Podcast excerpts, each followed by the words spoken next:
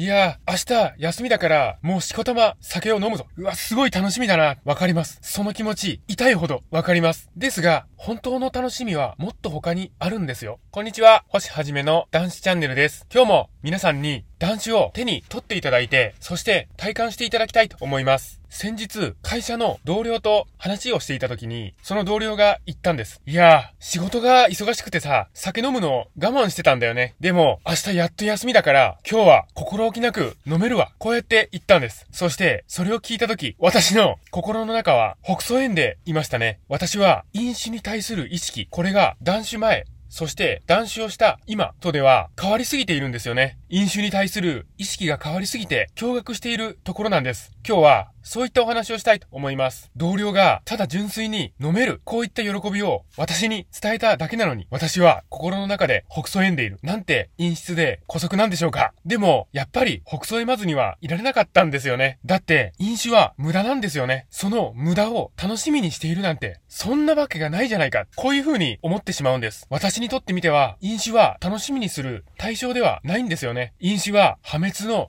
対象、もしくは悪の対象、こういう風に認識しているんです。今の私は、酒は悪の対象、破滅の対象だと、こういう風に認識していますが、飲酒時代の私は、休日前の飲酒、これをすごく楽しみにしていましたね。まあ、私の場合は、休日前だろうと、次の日が仕事だろうと、もうそんなの関係なく、毎日毎日飲んでいましたけどね。ですからこそ、同僚の気持ちが痛いほどわかるんです。次の日が休みだから、心置きなく飲める。こういった同僚の気持ちが、本当によくわかるわかるんです。そして、だからこそ、また腹がよじれるぐらい、北総園でしまうんですよね。まあ、散々言いましたけども、もちろん私が酒を飲むこと自体に対して、誰かが酒を飲むこと自体に対して、私が口出しをするべくもないんですよね。もちろん、飲みたい人は飲めばいいんです。同僚が休日の飲酒、これを楽しみにしているということを、私がとやかく言うべくもないんですよね。ただ、簡単な話なんです。私は飲まない。こういった話なんです。そして、無駄なことをしているんだな、こういう風に思ってしまう。これだけの話なんですよね。このチャンネルを見ていただいている皆さんは、断酒をしたい、酒なし世界に行きたい、こういう風に思ってらっしゃる方らばかりだと思います。ですので、皆さんはぜひ断酒して、酒の呪縛から解き放たれましょう。明日、休みだから、酒飲もう、やった、こういう風になっていませんかね。依存の大小はあれども、それは明らかに酒に囚われている証拠なんですよね。断酒した皆さん、さあ、明日は何をしましょうか明日、休みだから、何かをするわ。この何かに皆さんの未来を、希望を入れていきましょう。断酒応援しています。このチャンネルでは断酒の手がかり発信しております。毎日の飲酒習慣をやめたい、酒とは決別したい、こういった方に向けて発信しております。さあ、皆さん、酒なし生活の扉は開いております。どうぞこちらへ来て、チャンネル登録の方よろしくお願いいたします。今日もご清聴くださいまして、本当にありがとうございました。